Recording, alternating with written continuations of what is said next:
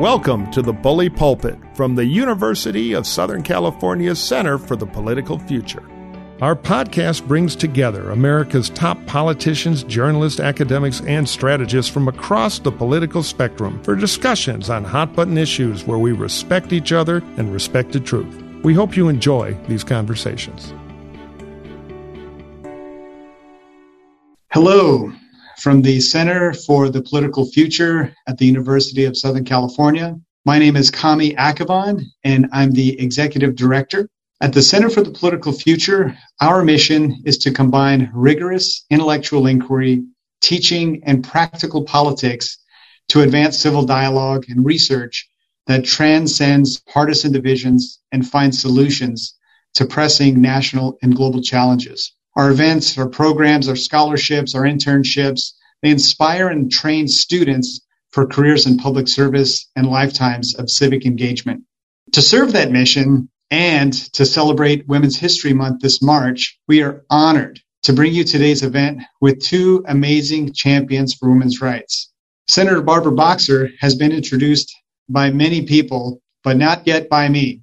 Until today, it is with great pleasure that I present former California Senator Barbara Boxer.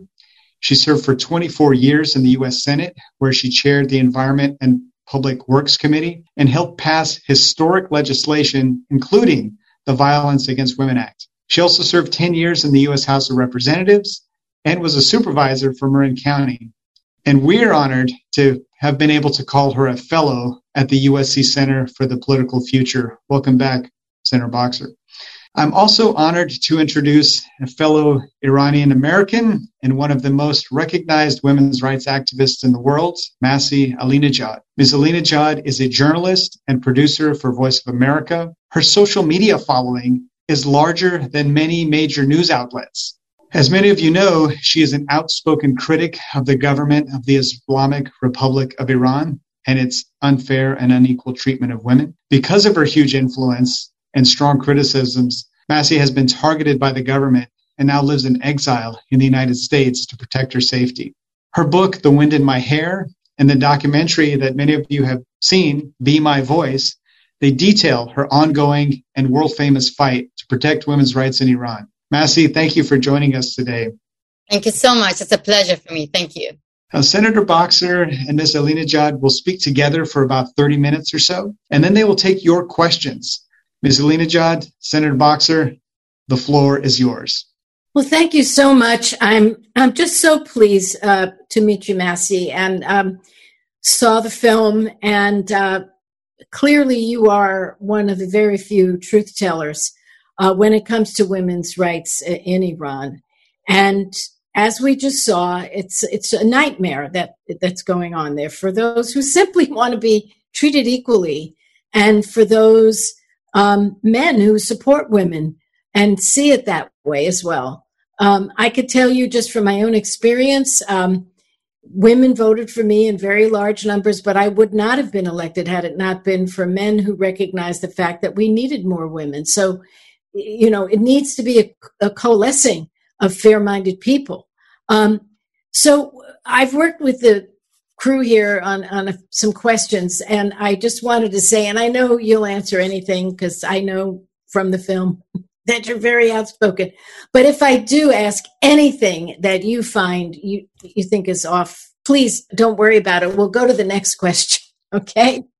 Don't worry, I'm used to it. Okay. So my first question is this. I'm old enough to remember that there was a time in Iran when women could ride bicycles and go dancing and study whatever major they wanted at university and leave their heads uncovered and be anyone they wanted to be. And now the government says no to these things. If you could give us a historical perspective, was this a quick change? Did this happen slowly? Give us a sense of the history of this. I have to say that the revolution itself became a revolution against women. Yeah, it was very quick. Right after the revolution, the Islamic Republic officials, Ayatollah Khomeini, started to write its own ideology on our bodies. Basically, when you go to my country, Iran, the only way that you understand this is Islamic country is through us, because we carry the most visible symbol of, Islamic Republic with us, hijab, became compulsory from the beginning. And there was a massive protest. Iranian women took to the streets. But what year was that, Masih? Oh, it was 42 years ago. And immediately we lost. I mean, my parents were part of the revolution. They were, telling me that they were looking for a better life. Many reformists that I met them and I asked them, they were saying that we were looking for political freedom. But believe me, we didn't gain the political freedom. We lost all the social freedom that we already had. We had so many singers in Iran. We had our own version of Beyoncé. All of them left Iran, forced to leave Iran. Women are not allowed to ride a bicycle, as you said. Women are not allowed to go to stadium. Women are not allowed to sing, to dance, to show their hair, to be a judge, to be president, to get a passport without getting permission from their husband. So the revolution became a revolution against humanity. So what I basically hear you saying, and it's really interesting, is that by forcing women to give up so much freedom, by forcing them to wear the head cover, which is, of course, the focus of the film, it is a signal to the world about this government in Iran. It's a signal to the world about where they've moved. And it's also interesting that I'm assuming your parents didn't think that they would go this far when they took over. Is that correct? I mean, not only my parents, now they are actually suffering the economic problem, because the revolution were like, to my parents, they were actually looking for a better quality life. What happened now, all the workers, like the working class, now they joined the Iran protest, as you saw in the film, and they were chanting against the Islamic Republic, because it's, to be honest, many of those people who were part of the revolution, now they're saying that they regret, because they see the result. They see that the mullahs are being, they see the corruption. These mullahs, they send their children to the United States of America, but people in Iran are forced to say death to America. This is another thing, because I know the focus of the film is about hijab, but I always say that the Islamic Republic, for its own survival, they have three pillars: death to America, death to Israel, and women's rights. So now we see that the huge hypocrisy. They send their children to live in the U.S. They're all enjoying themselves, freedom of choice. They're all removing their hijab, some of them. But people are getting beaten up, receive like long prison sentence just because of practicing their basic rights inside Iran. Now, when I was in the Senate, I was on the Foreign Relations Committee and was stunned at the very things you're talking about. I don't know if you've ever met anyone who's had to wear what the Taliban forced you to wear. What do they call that? The burqa? Yes. Or according to them, chadori, the women of Afghanistan. Okay, but I call it a burqa. So one of the things that I did is I put the burqa on. And I want to just say to you, Masih, the sense of disappearing from the world when you put that thing on. And, I'm sure if they had their way, they'd love to see the women in Iran doing that, God forbid. But what I'm saying to you, what I want to explore a little bit with you, is the psychological impact of covering up who you are. And I thought the film did so well with that, because, whether we're gray-haired or we're red-haired or we're brown-haired or we have flowers in our hair, this is something that is so individual. Mm-hmm. And when you force someone to cover up a part of their body, and especially, of course, the extreme case of the burqa, which you can't even breathe in that thing. To me, what you are saying to people, and I just want to know if you agree with me on this, is you don't exist. Yes. You don't exist. And for somebody to tell a human being, and I'm a very spiritual person, and I believe we're all God's children, and I believe God is good. So I can't imagine how anyone thinks they have the right to make you disappear. So I think the reason I think the film is brilliant is because you're looking at this simple head covering and what it represents. So can you expound on that about whether you agree with me on this? I have a hunch you agree with me, but Is that the sense you're getting, that women in your country are figuring this out, that this is meant to make them disappear? Thank you so much for clarifying and make it very clear that you tried this and based on your own experience, you feel that you cannot even breathe and it's against your existence. It's against your dignity. It's against your identity. Because many people, Senator Boxer, I'm going to be very clear, here in the West, they don't even allow us to talk about our own experiences. So I'm going to tell you about my experience. I remember that from the age of 7, when I was forced to wear it, because if you don't wear it, you won't be able to go to school. You won't be able to get an education. So it's when you wear it from the age of 7, it's going to be part of your body. Yeah. And I remember when I left my country outside Iran, there was no morality police around. My parents were not around, but still I was telling everyone that this is my choice. I removed my headscarf with the black hat, my version of hijab. And I used to say everyone that this is my choice. But you know what? I didn't want to break my mother's heart. Mm-hmm. I didn't want to lose my community. I didn't want to break my father's heart. I wanted to go back to Iran and I thought I'm going to lose my country. So you see social pressure, emotional pressure, many psychological pressure that made me to say that even outside Iran, in the West, that was my choice. Immediately, when I decided actually to make myself free from, all those wrong thoughts, I found that, wow, the government not only took my body hostage, they took my mind hostage. And for me, now I'm not fighting against a small piece of cloth. For me, compulsory hijab is the main pillar of Taliban, ISIS, Islamic Republic. It's the main pillar of a religious dictatorship. You remember when the Yazidi woman got free from ISIS? What was the first image that came out from them? They were all burning the burqa, the compulsory veiling. That actually shows you that this is a symbol of oppression. So my mom wears hijab, I have so much respect for my mother who traditionally wearing compulsory hijab, but I am against political Islam who forced half of the population in Iran and telling you that you have to carry our symbol of ideology. That is what I am against it. And I have to say that many women in Afghanistan, in Iran, they're not fighting against small piece of cloth or hijab.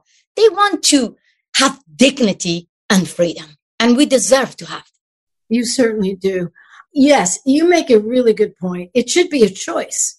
I mean, if I want to cover my hair every day because I don't like it or because I feel that it's a religious symbol fine.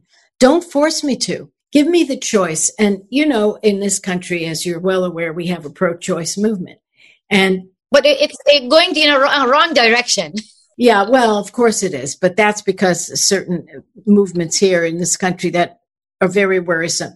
But I want to talk about what it meant to me, because my whole career, it's been a central part of my life, because when I started in politics, it was illegal to have an abortion in many, many states. And then Roe v. Wade passed all the way those years ago in the 70s, and it became up to the woman. And the reason I bring up the word choice, I think the word choice is a beautiful word. And to me, as a politician, and as I took on this issue, very delicate issue of abortion in some religions here, and we have so many different religions, some people would never want to have an abortion. And to me, that's fine. It's up to them. Just don't tell my kid what to do. Don't tell my constituents what to do. And I think the notion of just saying, if someone wants to wear something, let them do it. And if they don't, let them do it. And I think it just takes all the hostility out of it. Not everyone is the same. This one is going to be this way. This one's going to be. And I often said, as I campaigned on the issue of choice, I said, I'm pro-choice. That means if you never want to have an abortion, I will support you. That's your choice. But I don't want government telling anybody what to do. I say it's a personal issue. And when it comes to the way I look, the way I dress, and my medical choices, I don't want to call the president. I don't care who it is. I don't want to call my senator or, you know, the Ayatollah or whoever. It's just, you know, let them deal with their own families. Good luck. That's fine. Deal with your own children, but leave people alone. And it does come down to a word you used so beautifully earlier, which is the word respect. I mean, how could we say we respect women? Last point I make and ask you to comment on is this. If you look at all of the countries of the world and see which one of them, which countries are doing the best, which gets you down to your family, why they supported the revolution, they thought they could do better economically, etc. What you find is the less freedom women have in countries, the worse the economy is. Why is that? Because brilliant people like you, if I might say, who would give so much back if you had freedom, if you're forced to wear things and not go to school and not get your degree, you're not giving anything to the economy, to the society. If women can't drive, for goodness sakes, they can't get to a certain place of work, et cetera, et cetera. So, I mean, I would like you to respond. I think you're fighting for the rights of women to be who they are, and just, but won't it benefit the country? Exactly. And I think if you talk about that, that might be an interesting way for you to go. Exactly. Look, right now, half of the population are banned from their basic rights. But 60% of women occupied at the universities. That shows how smart they are. And there's a huge gap between the women, the young generation, and the mullahs who are making decisions over our own body. These women, you don't see them on, we don't have female ministers. We don't have female judges. And forget about that. Women who occupied at 60% of university places, but they cannot make decision over their own body? That's stupid. And what actually I want to make it clear here, when I see the women's rights movement in America, I have to say that mostly the Islamic Republic and Taliban, what helped them to survive, it's the Western government. It's the Western government actually legitimizing them. I'm going to give you an example. Right now, women of Afghanistan, women of Iran, they are actually fighting for their basic rights. They go to prison, they risk their lives, and they say that one of their slogan is my body, my choice. But when it comes to America, my body, my choice is very important. Nobody says this is a small issue. When it comes to women of Iran and Afghanistan, I see all the Western feminists, all the Western politicians. They wore hijab in front of Taliban, in front of the Islamic Republic officials. And they say that, oh, this is your culture. This is an insult to the women of Iran and Afghanistan. When we see that, the feminist movement, Western feminist movement, go in a wrong direction. And even more than this, in America, you know, I have, with all respect, Ilhan Omar created a law trying to actually fight back any criticism in the name of, as she says, Islamophobia. Look, in my country, women get lashes if they remove their hijab. Women get kicked out from school from girls from the age of 7. Women don't have any basic rights. Men, women get executed if they criticize Islam, if they criticize Prophet Muhammad. And because of the law, blasphemy laws, people get hanged and executed in Iran and Afghanistan. So outside Iran, if we share these stories, just share these stories, people say, shh, you're causing Islamophobia. Wait a minute. I asked all those people, would you be happy to go and live under Sharia laws in Iran and Afghanistan? They say no. But when it comes to us, they say that you shouldn't share the story. Let me give you an example. Nadia Murad, who just escaped from ISIS, she was raped. She actually won the Nobel Peace Prize. And I have so much admiration for her bravery to speak up for the women of, being victim of rape. Her, she was actually invited to go to Canada to give a talk, but immediately they canceled her talk, Canadian schools, saying that it might cause Islamophobia. Can you believe that? In the West, in 20%. I myself, I was a target of Islamic Republic to be kidnapped. Now I'm an American citizen. The Islamic Republic tried to challenge the U.S. government on U.S. soil. None of the female congresswomen, none of the women's rights organization in America, none of the female senators condemned that. I reached out to many of them. I'm shocked. So, but all of many of these congresswomen, they celebrated World Hijab Day. So for this, I think this is hypocrisy, and we have to be all brave and call on them and ask them, if you are a true feminist, doesn't matter if human rights abuse happened in America, in France, or in Iran, or Afghanistan. We should keep the sisterhood and support each other. Yeah, I'm very shocked that you didn't get a better response. For years, we stood with the women of Afghanistan. So I'm very confused on the point. But I think what is happening is, it goes back to what I said before about the choice that women should have. If they want to do it, fine. If they don't want to wear it, fine. And so it is tricky. It's tricky. And you have tried to walk that fine line. That was one of the questions we had. You've always said that your activism is against the hardline regime in Iran, not the Islamic religion. And can you explain how you navigate this very tricky situation?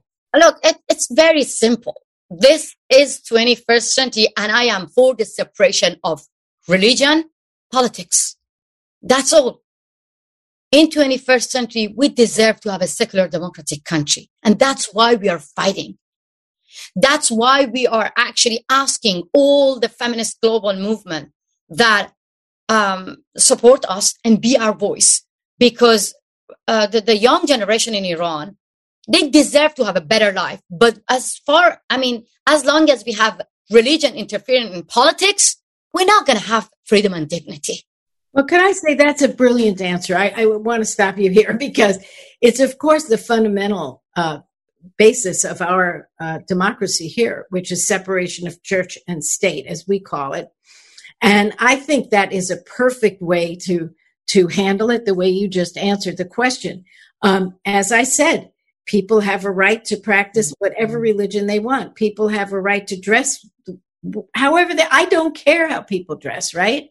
But never force someone to dress a certain way, never force someone to have to go to church or synagogue or the mosque or wherever. This is up to them. And I think that you have navigated that very, very well to say what you're talking about is making sure that religion is over here and governance is over here, and they should be separated and let people make their own decisions. But I can see your frustration when Western women put on the hijab. They're trying to say, I think, what you're trying to say, which is we don't wear this every day, but we respect the religion. But I get your point, and I think you make a very strong point that I will certainly convey to my former colleagues. Now, the film was made in 2018. I can't believe it's been that long. Yeah. And have things gotten worse or better, or what's the situation? Oh, Senator Boxer, I have to say that things getting worser. And I don't want to even actually, I put the blame on myself saying that why I didn't add when the Iranian regime shot down the Ukrainian airplane and killed 176 innocent people. And then they wanted to put the blame on America. I was like, I wish I could put this story in the film as well. Mm-hmm. After when the film was finished, the Iranian regime executed young and well-known athletes for the crime of protesting. I couldn't add that in the film as well. I myself was the target of the Islamic Republic. They were, they hired a private investigator here in Brooklyn to kidnap me. Oh my! This is not in the film. But as long as the Islamic Republic exists, the situation is getting worse and worse. Yeah. And as I mentioned before, Iranian people managed actually to risk their life, as you saw in the movie, the mothers of those people who got killed in Iran protests, they're really brave within the society to say no to Islamic Republic.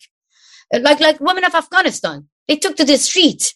Right now that we are talking, they're risking their lives. They go to the street and begging the Western government not to legitimize Taliban.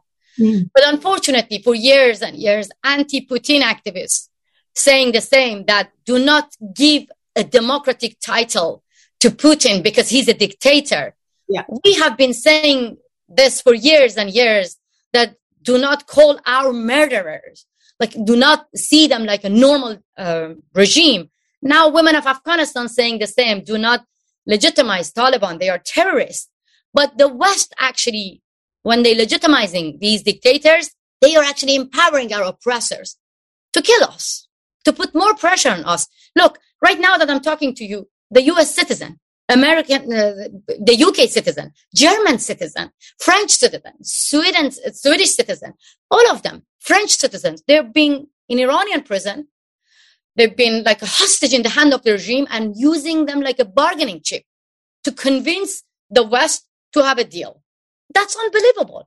Look, the dictators from Russia to China to Venezuela, they're all united. They're more united than the democratic countries. My dream is to see that all the democratic countries get united, ask the Islamic regime, release all the innocent hostages right now, rather than awarding them. When the regime sees that they've been rewarded, then there is no point for them to release innocent dual national citizens, to release innocent women. When they see that, I want to give you an example. I was challenging one of the cleric that why you forced women to wear hijab. He told me that, look, even the high representative of the European Parliament respect our law. Who are you? How dare you to disrespect our law? That's the point. When we, the women of Iran and Afghanistan, risk our life and the Western government legitimize our murderer, of course we're not going to be successful. I hear you. But last point, I'm not asking the Western government to come and save us. I just want them not to save Taliban and Islamic Republic. That's all. I hear your point. It's very, very, very well taken. And I would love to see, frankly, a meeting with the senators and the congresswomen, go have a meeting with the leaders of these countries and just say, you know, we normally would have put the hijab on. We're not doing it in support of the women who just want a choice and want a separation of religion and government. So I think that's an excellent point. But what I hear you saying is since the film, things have gotten worse for sure. And I would just say, I mean, I've written a few books. I've never made a film, but I think it'd be great if there was some language on the film at the end of the film to bring people up to, because you do show how many years certain people were put in jail and all the rest. That you might just say, you know, that they tried to kidnap you, that you are safely in a safe place, and just bringing up to date some of that. So before I turn it back for questions to the audience, I want to say, do you feel that this film is making a difference? Do you feel that that it's making a difference, or has it made life harder for your family and some of the others, or wouldn't it have mattered? That's a very good question, because to be honest, I just came back from Italy. I'm still jet lagged, but I got a lot of good feedback from public opinion, from ordinary people in 7 cities. But all the journalists, they have different views. I'm being very honest with you. Many journalists saying that, you know, you're causing Islamophobia, or they saying that you're outside Iran, you shouldn't talk about this. Some of them even put the blame on me, saying that, look, Iranian women get arrested. And even more scarier than this, some of the Western journalists and Western politicians actually saying that, you know, because we want to have a deal, let's not talk about now human rights. Let's separate human rights from nuclear deal. But through this movie, a lot of ordinary people, a lot of students, a lot of academic, like many people who are not part of the government or media, they gave me a good feedback, and they're saying that basically we thought that we wear the hijab out of respect to your culture. And I said, this is an insult, calling a barbaric law part of our nation. They were convinced. And many people say that you're causing Islamophobia. I said, this is not me causing Islamophobia. This is all the barbaric laws lashes us, jail us, execute us, causing phobia. But my fear of Islamic laws, my fear of Taliban and ISIS is rational. So they were convinced. And now I strongly believe that what is missing here is just sisterhood among global feminist movement, among female politicians. Here, we have the first, this is the first time that we have a vice president, female vice president. I mean, I don't think it's too much to see solidarity when she support World Hijab Day, when all the Congress women, they support World Hijab Day. I'm wondering, how come they never support those women who don't want to be forced to wear hijab in Iran, in Afghanistan, but instead they wore it in front of Taliban and Islamic Republic, many of the Western female politicians. So this is missing. Many politicians try to ignore us. For me, I was the one who joined Women's March in America. None of them supported our cause. I condemned the Muslim ban in America. None of them support my cause, because I say that we have women ban as well, because women are banned from entering Iran or Afghanistan if they don't practice Sharia laws. So why nobody support women, our fight? This hypocrisy, this double standard hurts us. I think this is something that we have to speak up. Yes. We have to get together, because what happened in Vegas is going to stay in Vegas, but what happened in the Middle East is not going to stay in the Middle East. No, I hear you. We have to all fight together. Yeah, I think you're making a very good point. Look, I think it gets back to this separation of religion and politics. And I think what's happened here is to show respect for Islam. The women did that, not realizing what you're pointing out. So, you know what I'm saying? And so I think there needs to be... Senator Boxer, can I interrupt you? Let me these politicians... Let me just finish my point. Sure. If it were me, and I wanted to show respect for Islam, I would say, you know what? If I was here and I wanted to wear this, because there is prejudice against some women here who do want to wear the hijab, and that's their choice. So we may have a difference of opinion here, but what I'm trying to tell you is what I think is the winning thing I can take out of this. It's a win-win for you, is that what I would do after speaking with you on World Hijab Day is go to do some press conference and say, if I, was following Islam, and if I believed that wearing the hijab was important, if I was, I should be able to wear it. But guess what? In Iran and in other places, women are forced. I am taking it off.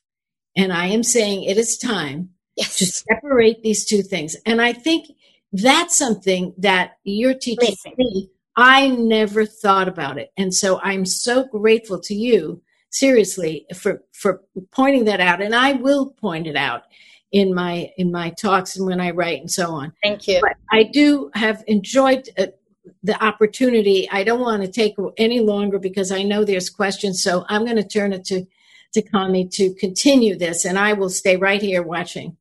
Sure. Thank you so much. Really appreciate it. Really enjoyed it.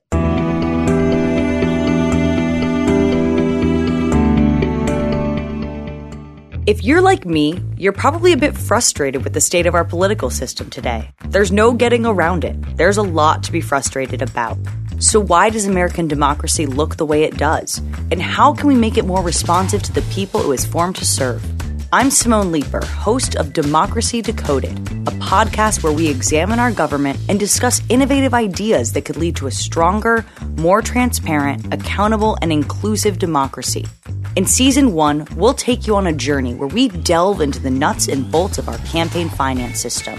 We'll look at the effects of secret spending at both the federal and state level, explore where and how foreign governments are spending to attempt to influence American elections, and investigate the fight against the outsized influence wealthy special interests have on local elections.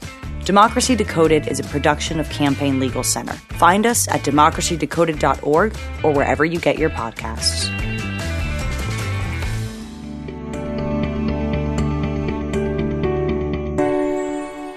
Excellent discussion. We are so grateful to you both for sharing these terrific insights. We've been getting a lot of questions, which is great. So I'm going to start politely bombarding you with the many questions we have received.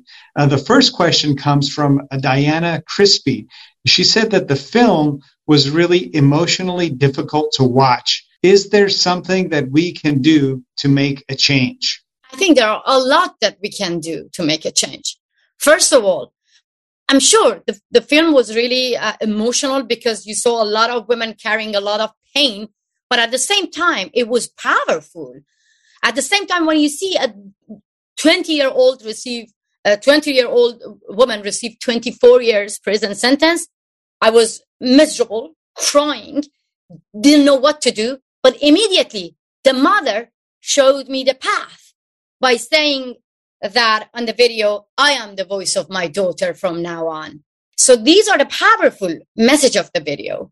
Another thing, when 1,500 people got killed in Iran protests, I'm going to be very, very honest with you. Not only me, many, many Iranians were frustrated, depressed, didn't know what to do because the government shut down the internet for 3 days and killed 1,500 people, arrested 7,000 people. We didn't know what to do. The mothers, as soon as the internet was on, the mother showed us the path. They were holding a picture of their beloved one, walking to the same streets, and saying that my son, my daughter got killed here. Now I am his voice. I am her voice. And I want you to be my voice. For me, women of the Middle East, yes, we learn how to be powerful through our pain. Every morning when I wake up, as you see, I carry a lot of burden on my shoulder. Every day I tell to myself that the government did everything even to break myself. They interrogated my 70-year-old mother. They put my brother in jail for 2 years. They brought my sister on TV to disown me publicly. I was watching my sister, like 17 minutes is a lot on TV, that she was disowning me. They threatened me to, like death threat, throwing acid on my face in Brooklyn, sending someone here to kidnap me. I mean, there are a lot. I love my husband, but even for him, it was not easy for his children. But at the end of the day, look, I'm only 45 kilos, but they sent someone here to kidnap me. It means that they're scared of me. They're scared of millions of other women like me. So this is powerful. It's not just pain or miserable. I have two options, to feel miserable every day or to make my oppressors feel miserable. I choose second one. And I want you to choose second one and be our voice. You can do a lot. Ask the tech companies to kick out the dictators while the dictators ban the Iranian people from entering social media, from entering Twitter, from having Facebook, Instagram. So you can actually write to the tech companies that kick the dictators out until the day that Iranian people are allowed to use social media freely. To that point, we have a related question. This one comes from Mina. She says, the title of your film is Be My Voice. Did you want to be the voice for so many women? Yes, actually, I'm going to let you know that this is a request and demand from Pouya Bakhtiari's mother. Pouya was a beautiful human being. Pouya was using his own camera in Iran protest, full of joy, asking Iranians to take to the street and join him while he was in the protest. Didn't know that he's going to get shot in the head. So his voice is a symbol for all Iranians saying that join us. I'm in the street. I am the son of somebody. I am the, son of my father. So join me. My mother is with me. He got shot in the head in front of his mother. He got killed in front of his mother. So his mother took his camera, and now his mother became his voice. And she told me in the movie, Masih, be my voice. So I chose the title of the movie. I mean, actually not me, the director, Nahid Persson. She chose this because Pouya's mother asked me to be her voice. And I want to actually tell you that Nahid Persson, the director of the movie, her brother herself got executed when he was only 17-year-old. Rostam was 17-year-old. Nahid decided to be the voice of her brother by actually making a documentary about other Iranians who are suffering, but who, at the same time, they are brave to speak up. So basically, when the title is Be My Voice, it means that you even can be the voice of every individual person that you saw in the movie.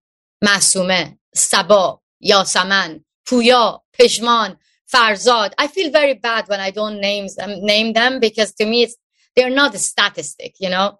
In America, people were like, say her name, say his name. It's like my heart. I want to name them all. So be their voices. Thank you for that response. This next question is from an anonymous attendee, and it's more of a political question. It asks, do you support a renegotiation of a nuclear agreement between the United States and Iran? I'm going to actually answer this question by asking you, if a regime take your whole family hostage, if a regime took all the dual national citizens hostage, if a regime kills innocent protesters, 1,500 protesters in 3 days, if a regime put a 20-year-old woman in prison and for 24 years just because of removing her hijab, would you just go and have negotiation about nuclear deal, or you put human rights first? Then this is my answer. I actually asked President Biden the same question. When I was myself the target of kidnapping plot, President Biden was quiet. And I asked the same question, that if it was not me, if it was your relative, your son, your daughter, would you just go after the Islamic Republic and say, yeah, let's talk about nuclear deal? Or you would ask immediately, release my son, release my daughter. This is what we want. Now, a lot of dual national citizens are looking to the US government to ask its own allies in Europe. First, release even the European citizens, release the innocent American citizens, release the innocent political prisoners, release the innocent women who are in prison. The mothers and father of those people who got killed, they are in prison right now just because of asking, why did you kill my son? Why did you kill my daughter? So the American government, the European government, they should stick together and stand up for universal value. Human rights should not be buried under nuclear deal, especially right now when the foreign minister of Russia pushing to get the deal. If I could just say, in America, we have the expression, walk and chew gum at the same time. I'm sure you know it. We have to do that all. We have to do all of it. It's so, both things are life and death things, both things. One, the human rights is obviously, we know, life and death for so many. And two, if Iran gets a nuclear weapon, let me just say the world would not be a safer place. And so we see what Putin is doing and getting away with because he has nuclear weapons. It's very complex. I think the way you answered it was right. I think we cannot forget, we have to put it all on the table. It's very delicate and it has to be put on the table. Yeah, the problem is here that because of the deal, they try to compromise with the murderers and they bury human rights. Otherwise, I think they would have been loud and clear to condemn human rights abuse. I mean, I'm being very honest with you. What happened to me, Biden administration didn't want to even release the news of my kidnapping plot. I was told by the FBI that they put a lot of pressure to Biden administration to release the news. They thought that it was going to ruin the talk between the U.S. government and Iranian regime. So you see, taking hostage, murdering, killing is in the DNA of the Islamic Republic. If you don't punish them, if you just reward them, there is no point for the Islamic Republic to stop. Such good points. This Next question comes from Jaleh. I think there's some Iranian Americans watching today. And her question is more about your path for you, Masih. This is about, she said that you grew up in a small village in Iran. How did you get from that small village to become a world-famous journalist and activist? I started my own revolution from my family's kitchen, as I always say. Actually, in our village, we had a black and white TV. And I remember through that black and white TV, I was always watching the mullahs, the clerics, talking against me and millions of other women, saying that you have to follow this, you have to do that, you have to follow Sharia laws. If not, we're going to hang you with your hair. So, but now the clerics are watching me and they all know me by my name. They have different names for me, for sure. They call me the agent of MI6, the agent of CIA, the agent of Mossad. They even call me Ugly Duckling. They don't know even the end of the story of Ugly Duckling. But the thing is, I strongly believe that I had no, I mean, my mother told me that if you see the darkness, you have to open your eyes as wide as you could. Then you're going to defeat the darkness. And as a woman who grew up in a small village to a traditional family, I experienced, you know, poverty. I experienced war. I experienced revolution. I experienced discrimination.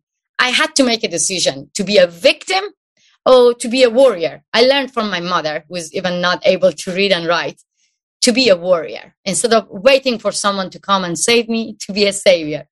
Yeah, this is my path. I made a decision, and I think many women who are watching me now, they, you know, in Iran, they're doing the same. My heroes, like these women that you see in the movie, they're like Rosa Parks of Iran. They are the same. So they had to fight back every single right they have. This next question reminds me of filling up my gas tank this morning. It cost me $80 to fill up my Toyota. And the question is from Amira Mansour. And Amira asks, do you think we should be speaking to Iran and Venezuela about oil due to the ban on Russian oil? It seems that oil has been at the root of so many wars. To me, Amira, we shouldn't negotiate with any dictators, but maybe speaking to them is better than not speaking to them. What do you think? As I said, that speaking with dictators is different than legitimizing the dictators. You know, let me just actually refer to Garry Kasparov, the legend, the chess champion. He actually, the Russian chess champion, the world chess champion, he wrote a book in 2014. The title of the book was Winter is Coming. And as he says that words have power, we should not give democratic title to dictators. He was fighting for years and years to actually ask the West to isolate Putin. But not by not isolating Putin, what happened?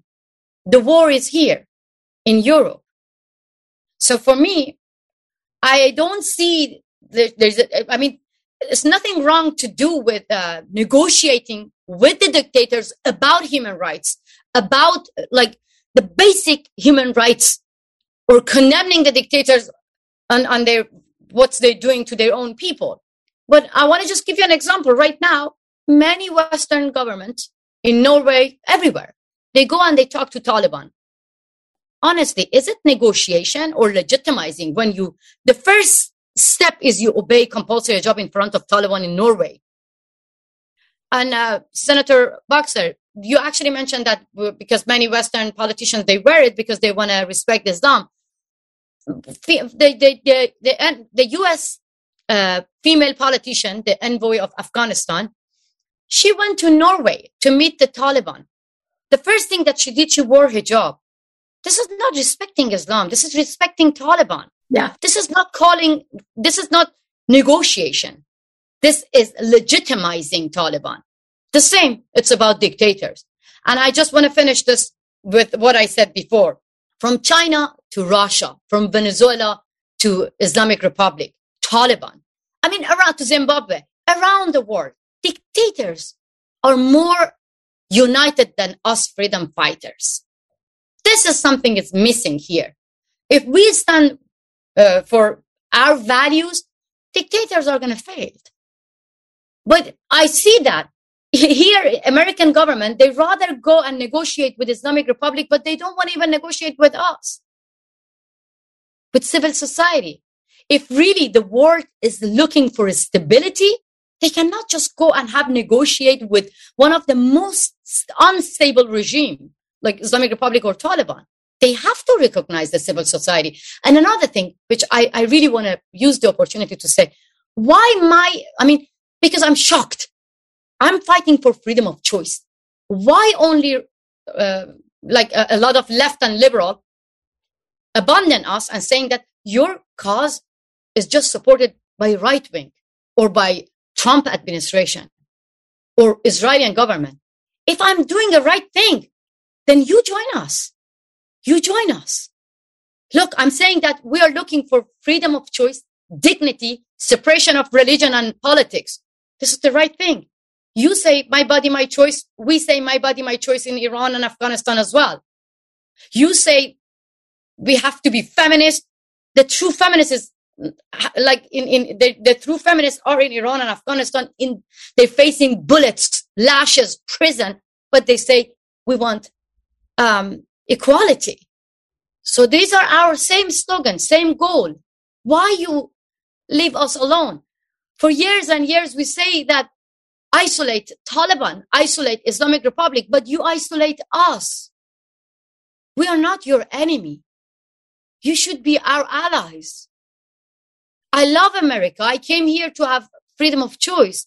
Why you say, shh, your story causes Islamophobia? Why you don't understand that my fear of Islamic laws is rational? Let us talk. If you don't let us talk, that doesn't mean we're going to stop. But if you join us, we're going to be more stronger. Together, we are stronger against dictators. Hey, Kamy, I just feel I have to say, Kamy, I don't think it's particularly fair to say that feminists are not supporting your cause. I just don't even find that absolutely, I don't find truth in it. What I think is that the people of the far right who believe in, strict religion and don't respect the difference between church and state. Basically, I think they're the ones. And I just want to make a point. The fact that some of these women are wearing this hijab, they don't do it because they're against feminism. They're confused about it, and you're straightening them out. So I don't want you to think that the women are against you. I think it's quite the opposite. I think I can't imagine one women's rights group or one pro-choice woman in my party, frankly, and in the other party too, the pro-choice women, who wouldn't support you. I just think there's a miscommunication, not with you. It's not your fault. It's not your thing.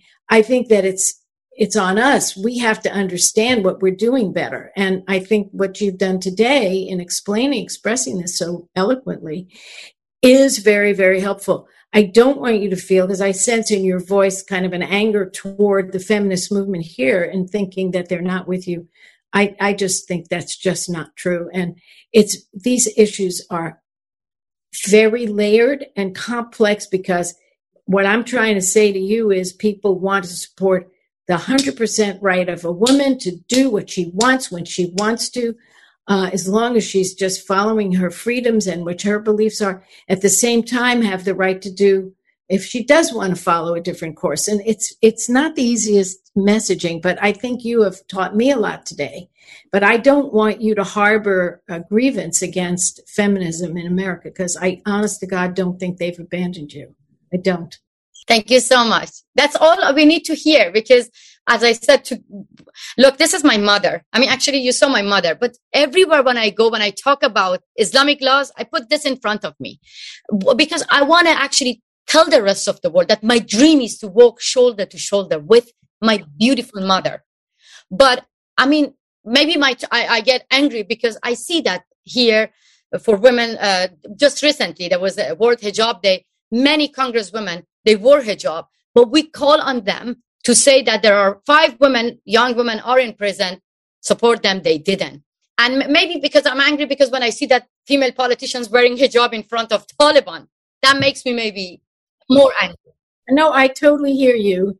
And I think there is confusion and it needs to be resolved. And I'm very grateful that I had the opportunity to meet you today, to see the film, to understand that maybe there are some messages that are going out that are not meant to hurt the feminists, but obviously are hurting the feminists in these countries. So it's extremely, for me, it's been enlightening, and I'm sure for a lot of people on the call. I appreciate that. Thank you. That means a lot to me because, as I said, I don't want to be just supported by just right wing. This is a universal values and all. Because look, if Taliban or Islamic Republic or terrorist attack happen, they're not going to ask for your political view. They're not going to ask whether you're right wing, left wing, liberal. No, they attack all of us, and we should be together. But don't get mixed up with the right wing. The right wing wouldn't even let you have reproductive rights. So forget it. I mean, that the far right isn't. They're not supporting it. What they want is they don't want any progress on the nuclear deal. It's getting swept up into your issue. And I just think that's a big mistake. My own opinion is, I hear your point. You have to put it all on the table. But I wouldn't mix up the nuclear deal with the rights of women. Honest to God, I think it's complex and they're not directly tied together, except that the people who are making the decisions in Iran are the people that are making horrible decisions about women. But I would be cautious on the point. And you shouldn't make a deal with right wing or left wing. You should be reaching out to the whole group. I did. And I strongly believe we all should do that. Look, I met with Secretary Blinken. I met with Secretary Pompeo. I met with Secretary Hillary Clinton. Because when it comes to human rights, I have to make it clear to all politicians around the world that you could not bury human rights under the deal. At the same time, when I met with Trump's administration, I told them that Iranian people want freedom and dignity, but we don't want to see you have a deal with Islamic Republic and bury human rights. I said the same to Secretary Blinken. I met with Jake Sullivan and I said the same. But what we see here, I mean, we cannot ignore this. What we see here, because of the deal, many politicians try to ignore human rights. Yeah. That's concern. And I agree with you that that's wrong. But you also don't want to be used by people who don't want to deal. And then they say, we hate the government because they make people wear hijab. They don't literally care about that, in my opinion. You're being honest. I'm being honest. I don't want you to be used by anyone. I don't want you to be I have agency. I'm not going to allow anyone use me. No, I don't want you used by right wing, left wing, middle wing, any wing. Thank you so much. Your issue is so clear. Yeah. Women need their freedom, their rights, their equality. They shouldn't be forced to wear anything. They shouldn't be forced not to wear anything. And I think that issue is so powerful. And as we discussed in the first part of this, if you just take that issue as it stands, it is so powerful and it is so wrong what they're doing, and it's hurting their economy and it's hurting individuals. And and your most powerful point, I thought, is they're using women there to show how powerful they are and how totalitarian they are. And I think if you get it mixed up with this nuclear thing, look, it's up to you. You do whatever you want. But my own advice as someone who's been around a long time is you've got the issue that should galvanize everybody, and don't get wrapped up in other stuff, because my own opinion is you've got the issue that's as clear as a bell. And I would love to see you just stick to it. And I think all of us who are listening and who have seen this film, we should make sure it can be seen more in America. I hope, will Netflix pick it up? Has it been picked up for streaming? Not yet, but we hope we're going to make it.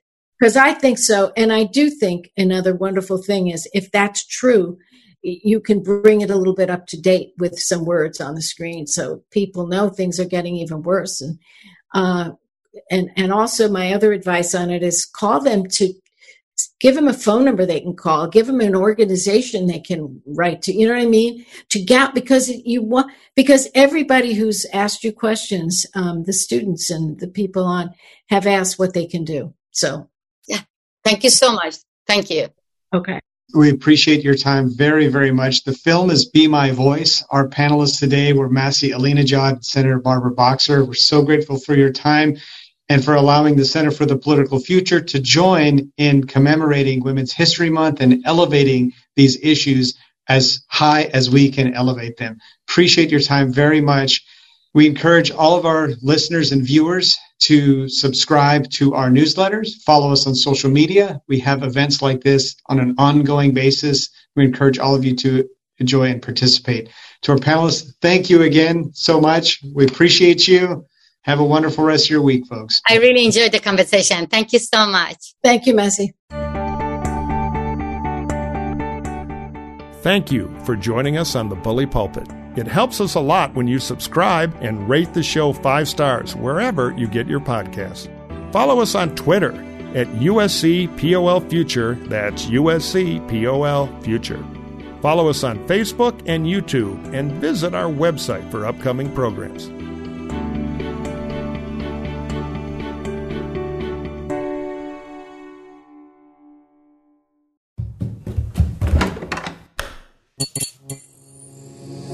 This podcast is part of the Democracy Group.